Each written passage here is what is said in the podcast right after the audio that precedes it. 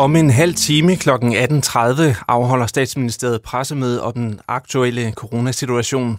Og pressemødet det kommer i forlængelse af en kedelig rekord. For 859 personer er det seneste døgn registreret smittet ifølge Statens Serum Institut. Der forventes det også, at det overordnede tema for pressemødet bliver nye og strammere restriktioner. Og du kan altså følge pressemødet direkte her på Radio 4 kl. 18.30. Og umiddelbart efter, der tager min kollega Jakob Grusen over og samler op på pressemødet frem til kl. 20. Jakob, hvor meget ved vi om, hvad der bliver meldt ud på det her pressemøde? Jamen, øh, vi ved, at øh, de nuværende restriktioner bliver øh, forlænget i hvert fald, og nogle bliver skærpet, og så bliver der indført nogle nye tiltag. Det har øh, statsministeren selv skrevet på sin Facebook, og det gælder altså fra mandag. Og øh, TV2 erfarer blandt andet, at det kan handle om øh, forsamlingsloftet, som det hedder nu, som kan blive sat ned til 10 personer. Øh, der bliver indført krav om brug af mundbind indendørs på alle offentlige steder gælder blandt andet i øh, detailhandlen og sundhedsvæsenet. Så kommer der et øh, forbud mod at sælge alkohol i øh, kiosker og detailhandlen efter kl. 22, og så kommer der muligvis krav om brug af mundbind indendørs på alle offentlige steder. Men det er altså det, det vi, vi ved lige nu. Og her kort til sidst, hvad kommer der mere til at ske i din opsamling? Vi indhenter kommentarer fra folk, der har viden om de her områder, som bliver ramt af de nye restriktioner. Så kort kan jeg sige det. Tak for det, Jacob. I Aarhus Kommune er tre ud af fire nye smittede under 30 år, og derfor opfordres alle unge mellem 15 og 24 år nu til at blive testet for corona. Også i Aarhus er der det seneste døgn sat rekord i antal smittede. 157 aarhusianere har fået besked om, at deres covid-19-test var positiv. Det er mere end 50 end dagen før. Borgmester Jakob Bundsgaard kalder udviklingen meget bekymrende, og på den baggrund afholder også Aarhus Kommune i morgen formiddag pressemøde om situationen. I syv jyske kommuner indføres nu midlertidigt besøgsforbud på ældrecentre. Forbuddet det gælder også ude areal. Du lytter til Studiestræde med mig, Christoffer Lind. What am I doing? Um, oh yeah. This one's... Uh Love is a laser quest.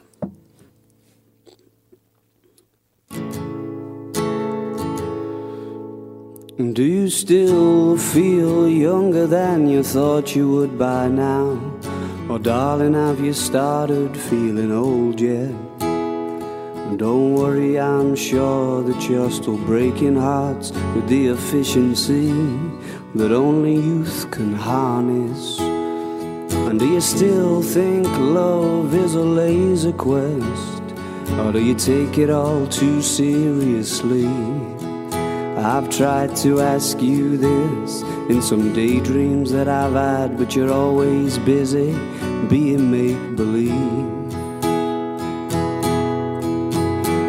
And do you look into the mirror to remind yourself you're there? Or has somebody's goodnight kisses got that covered?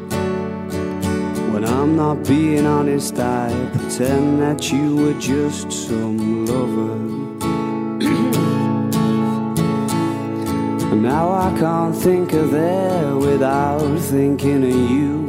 I doubt that it comes as a surprise. And I can't think of anything to dream about. I can't find anywhere to hide. And when I'm hanging on by the rings around my eyes, and I convince myself I need another. And for a minute it gets easier to pretend that you were just some lover.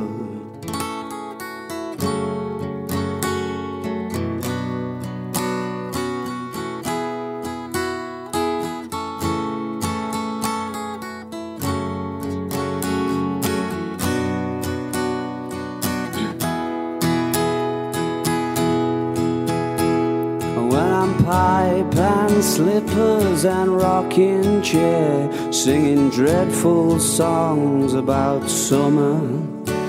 Well, I have found a better method of pretending you were just some lover. Well, I have found a better method of pretending you were just some lover. Således øh, stille og roligt i gang her med øh, studiestredet der. Der var Alex Turner hedder han, forsanger i Arctic øh, Monkeys i en lille, fin øh, akustisk udgave. Jeg ved ikke, den synes jeg er meget fint at starte programmet med.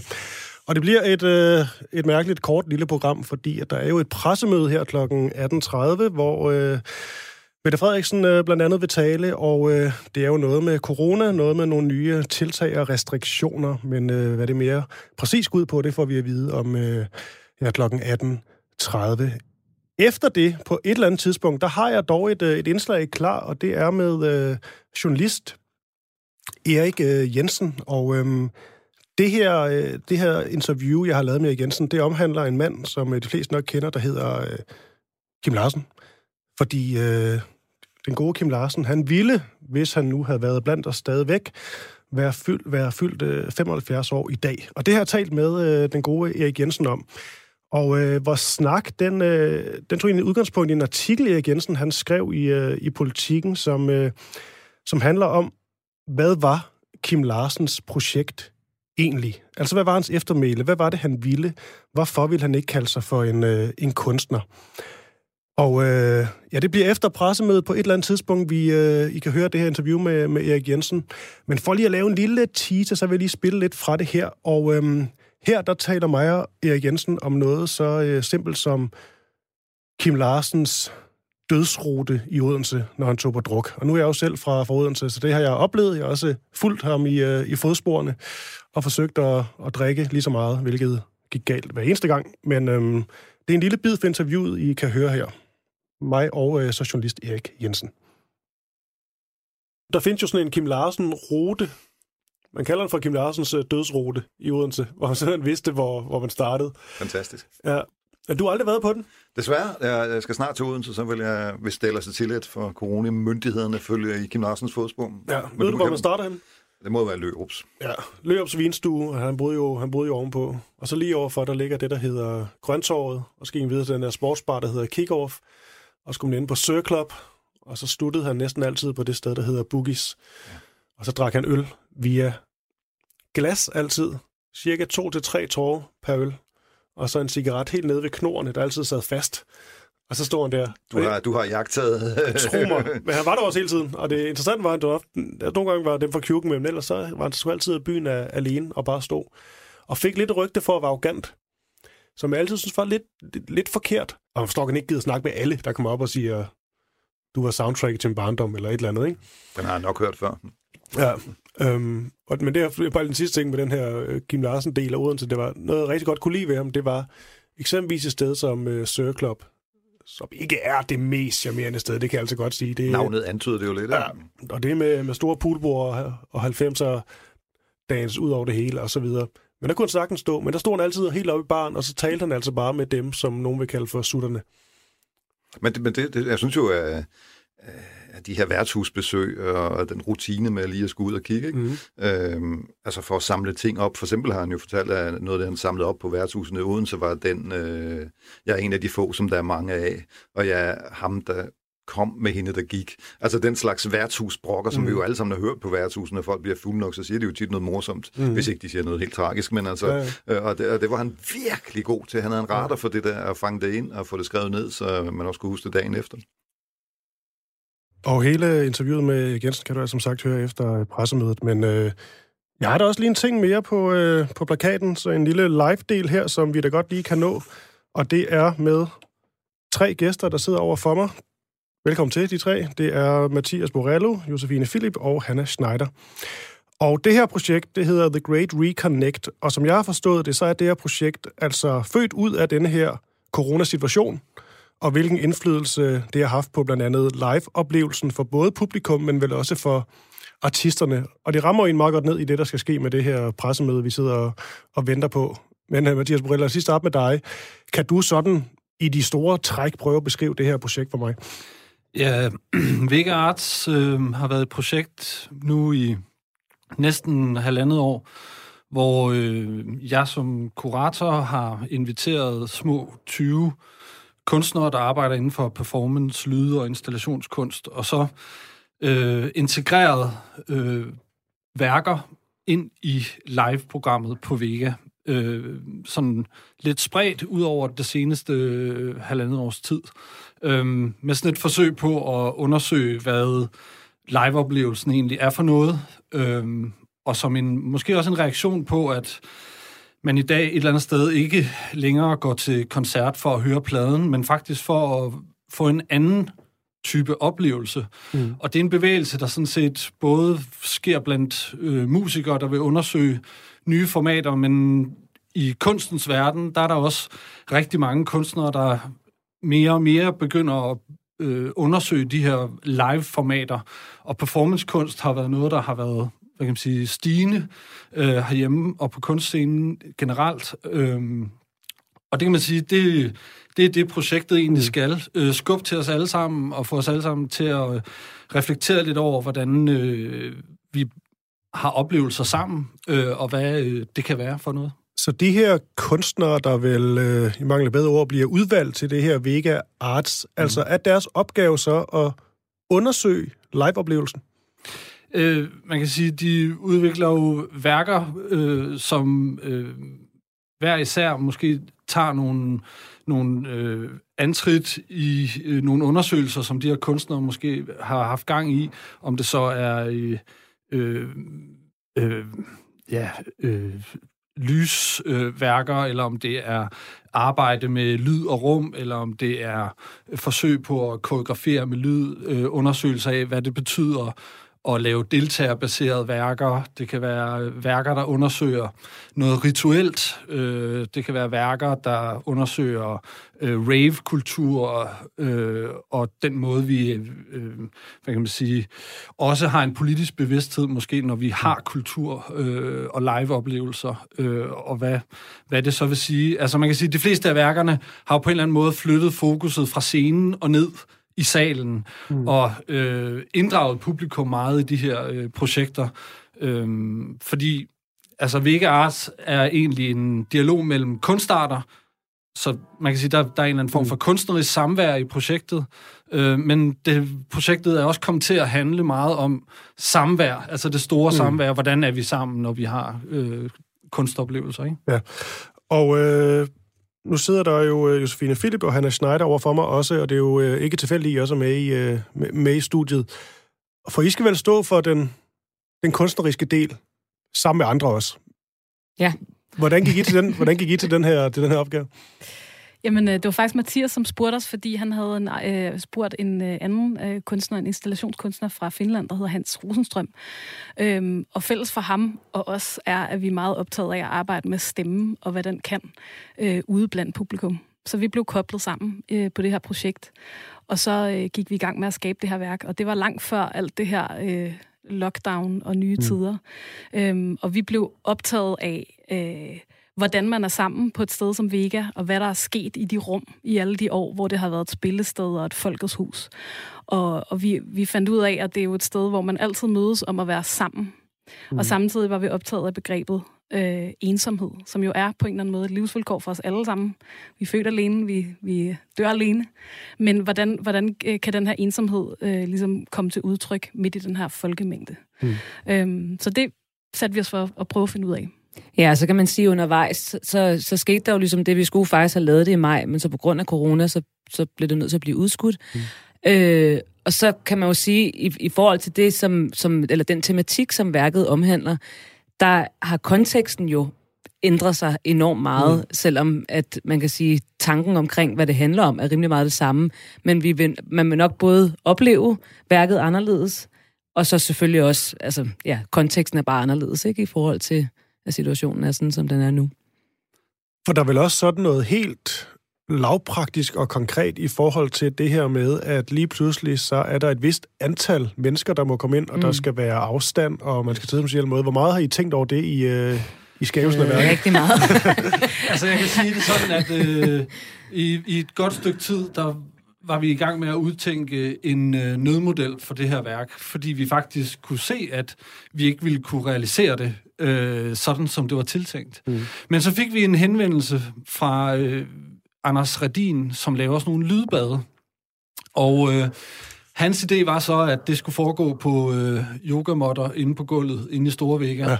Og da jeg ligesom så det billede for mig, så kunne jeg jo også godt se, at så ville vi hurtigt gå fra 450 mennesker til måske 100 mm. Inde i Storvægger, og på yogamotter, hvilket ville betyde, hvis vi lagde dem i tilstrækkelig stor afstand, at så ville vi lige pludselig få et grid på gulvet inde i øh, Storvægger, der måske kunne betyde, at vi kunne placere nogle sanger i rummet sammen med publikum. Det her med øhm, Anders Redin og, og lydbad, Mm. det er et fedt ord, lydbad. Ja. Men er, er det, vil I prøve at sætte nogle flere ord på, hvad et lydbad det, det kan være? Jamen, det er vi jo faktisk ret spændt på at opleve, fordi det er jo ligesom, vi, vi starter med at lave et, et, øh, et sådan form for, hvad kan man sige, korværk faktisk, ude blandt folk, på de her, der ligger på de her yogamotter.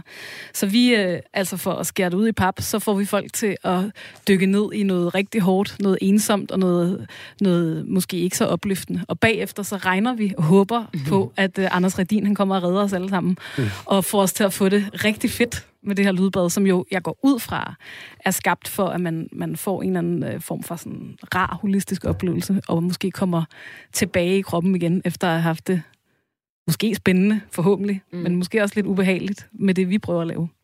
Men det her med, nu fik I nævnt øh, ensomhed og isolation.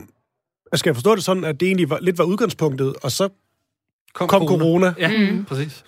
Ja, det er jo ret oplagt så at fortsætte den. Ja, man kan sige, altså for mig at se, så, så er det jo også, øh, så har det en eller anden øh, bagvedliggende logik i sig, øh, som jeg vil våge at påstå hele tiden ligger i den kunst, som forsøger at undersøge vores øh, virkelighed, øh, og som har det som ærne. Ikke? Altså at kunsten på en eller anden måde er, altså, rører ved nogle emner, som er meget fundamentale for os. Mm.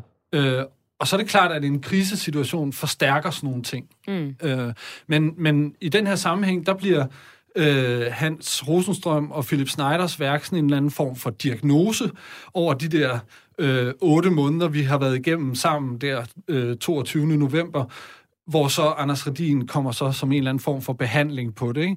Men, men det, er da, det er da klart, at altså, jeg var jo lidt i tvivl om, om de her artsprojekter, mm. om de ville blive skubbet lidt ud til siden, dengang corona øh, ramte Vega. Også fordi jeg var jo øh, smerteligt klar over, at øh, de her kunstprojekter måske ikke var en del af kerneydelsen mm. inde i, øh, det, øh, øh, i det her øh, spillested. Øhm, men der har så til gengæld også været nogen omkring mig derinde, som har forstået, at det, vi havde gang i, måske var endnu mere relevant faktisk at gennemføre, fordi det faktisk handler om liveoplevelsen og alt det, som øh, vi går og savner øh, til, til hverdagen nu. Ikke? Øhm, så på den måde, så tror jeg, at folk har, øh, har været med på, at øh, det her det var vigtigt at gennemføre.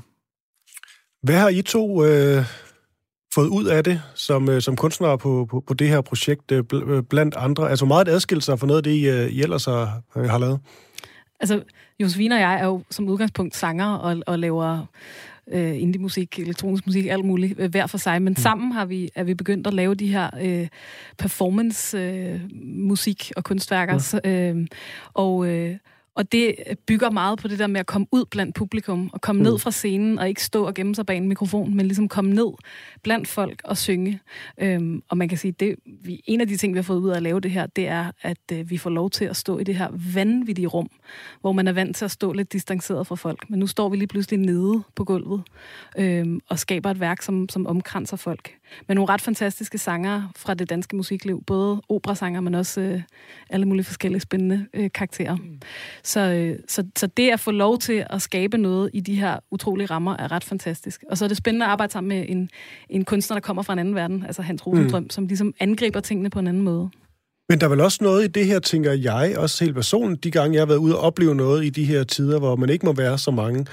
Altså hvis man kan tage den positive del af det, nu kan det være, der kommer nye restriktioner lige om lidt, der gør, at der næsten ikke må komme nogen. Men når man så rent faktisk er der som publikum, der føler jeg også bare, at der kan være noget ret unikt i det, fordi oplevelsen bliver så meget mere intens, det kan den i hvert fald blive. Og det virker også som, nogle af artisterne også tænker, mm. der er et eller andet særligt i det her rum, hvor man lige pludselig kan se folk i øjnene på en anden måde. Fuldstændig, men det er også fordi, at man på en eller anden måde ikke tager for givet, hvad det er. Man, altså, man ved ligesom, eller sådan har, har vores oplevelse i hvert fald været med de ting, vi har lavet, og også de koncerter, vi har spillet øh, hver for sig, at, der, at man ligesom har faktisk mulighed for at gøre det, man gerne vil. Og det, det tror jeg bare, man til hverdag, hvis corona ikke er i billedet, lidt tager for givet, altså at, ja. at man gør et eller andet, og det gør man bare ikke nu, fordi du bliver nødt til at tænke over alt. Alle valg, du træffer, eller, og især også når man synger, hvor tæt står man på folk, og der, der er virkelig meget at tænke over, ikke? Mm. Ja. En anden del, som øh, jeg ved, der er rigtig mange, der skulle inden på denne her underholdningsindustri skulle kigge med nærmere på, det er jo det her med livestreame eller lave forskellige ting, så det kommer, så det kommer ud på en anden måde, fordi der ikke er helt så mange, der kan opleve det, det live, som man måske gerne vil have. Har I, har, har I tænkt over det? Nu kan lige på dig, Mathias. Jamen altså, øh, Vega Arts-programmet har i det hele taget jo været sådan et, et skævt skud, som jeg tror også måske øh, kan afholde nogen fra bare sådan at hoppe ind i det, og andre er kommet, fordi de var super nysgerrige efter det. Ikke? Så det, det er jo sådan lidt et, et, et dilemma, man står i, at man dels virkelig fokuserer på øh, live-delen, øh, men man også har behov for lidt at fortælle om, hvad det egentlig er, at man foretager sig i sådan et projekt som det her. Mm. Så vi har dokumenteret virkelig meget undervejs, og har faktisk også lavet VR-dokumentationer øh, af flere af performancene. Øh, Øhm, men det er klart, at da corona kom, og vi sad i sommer og øh, øh, kiggede hinanden i øjnene, der begyndte vi da at snakke om andre måder at realisere det her værk på. Og øh, vi er da blevet så øh, glade for øh, nogle af de tanker, der lå der, altså om egentlig at lave det til også et, et, øh, et videoværk af en art, øh, hvor vi leger lidt med, med sådan, øh, det lydmæssige, øhm, at, at vi stadigvæk arbejder med den model som en, øh, som en ekstra ting mm. nu. Ikke? Altså fordi det er 100 mennesker, øh, som, øh, som kommer til at have en meget særlig oplevelse, men vi, vi prøver så også at lave et format, som kan blive til en særlig oplevelse for en masse andre, øh, som øh, godt kunne tænke sig at snuse lidt til det. Ja. Her til sidst, sådan mere personligt, nu man sådan taler om isolation og ensomhed, der er der i hvert fald mange, der har haft det rigtig hårdt i øh, corona, især ved det helt store øh, lockdown, hvor man lige pludselig skulle vælge de få, man gerne ville se, og nogen sad for sig selv. Hvordan har det egentlig påvirket jer? Altså, jeg tror for rigtig mange, der der laver øh, musik eller kunst, øh, har det været sådan en dobbeltsidig ting, fordi det, som er vores outlet, det, som man gør hele tiden, og der, hvor man møder folk og spiller for folk, det har været fuldstændig lukket ned. Og samtidig har der på en eller anden måde også været sådan en eller anden kreativ nødvendighed, som har for, i hvert fald for mig fået en anden øh, sådan ild, fordi at man, man på en eller anden måde kommer ind til kernen af, hvorfor er det egentlig overhovedet, man skaber musik. Mm. Øhm, mm. Så det er sådan en, en meget mod, modsatrettet øh, effekt på en eller anden måde. Men, men, øh, men det, det har selvfølgelig været hårdt at ikke at kunne spille, som man plejer. Fordi mm. det er jo det, der ligesom er nerven, i hvert fald for, for folk, der spiller musik. Ja, altså, så, jeg synes også, det har haft en eller anden... Øh, Altså, jeg synes egentlig også, det har været ret hårdt. Prøvede lige at ja. det ja. Nå, men det er jo måske også nogle andre omstændigheder, der ja. har gjort det. Altså, hvis man har børn, og alt, altså, der, det er jo bare mm. et stort øh, kaos, vi har var. Men jeg synes også, at, at den her tid på en eller anden måde har, har været med til, i hvert fald for mit vedkommende, og det har vi også talt meget om i, i de ting, vi laver, og sådan at skærpe ens fokus på en eller anden måde omkring, hvad er det egentlig, jeg synes er spændende, og hvordan skal jeg føre det videre ud i livet, og hvad kan man gøre? Så det er også, det er også givet øh, mulighed for at tænke på en lidt anden måde. Mm. Ja. Og så helt konkret i forhold til de formater, man laver. Altså, der kommer spændende ting ud af det på en eller anden måde, fordi man bliver nødt til at hakke en hel og klippe en tog, og det kan der komme noget godt ud af nogle gange. Og jeg vil også sige, jeg synes, det er noget af det positive ved, ved den der coronasituation, når jeg taler med udøvende kunstnere, det er at finde ud af, at det her med at spille live og optræde foran publikum, altså hvor meget det egentlig betyder. Mm, og det er ligegyldigt, ja. om det er upcoming kunstner, eller om det er de helt store. Altså, man kan virkelig mærke, det, det er sgu det, der betyder allermest. Mathias Borello, øh, vi har lige sådan en minuts tid tilbage, før vi skal lægge over til, øh, til pressemødet. Øh, hvis du lige skal lave noget skamløs øh, reklame og fortælle, hvad, hvad man kan gøre eller ikke kan gøre, og så videre.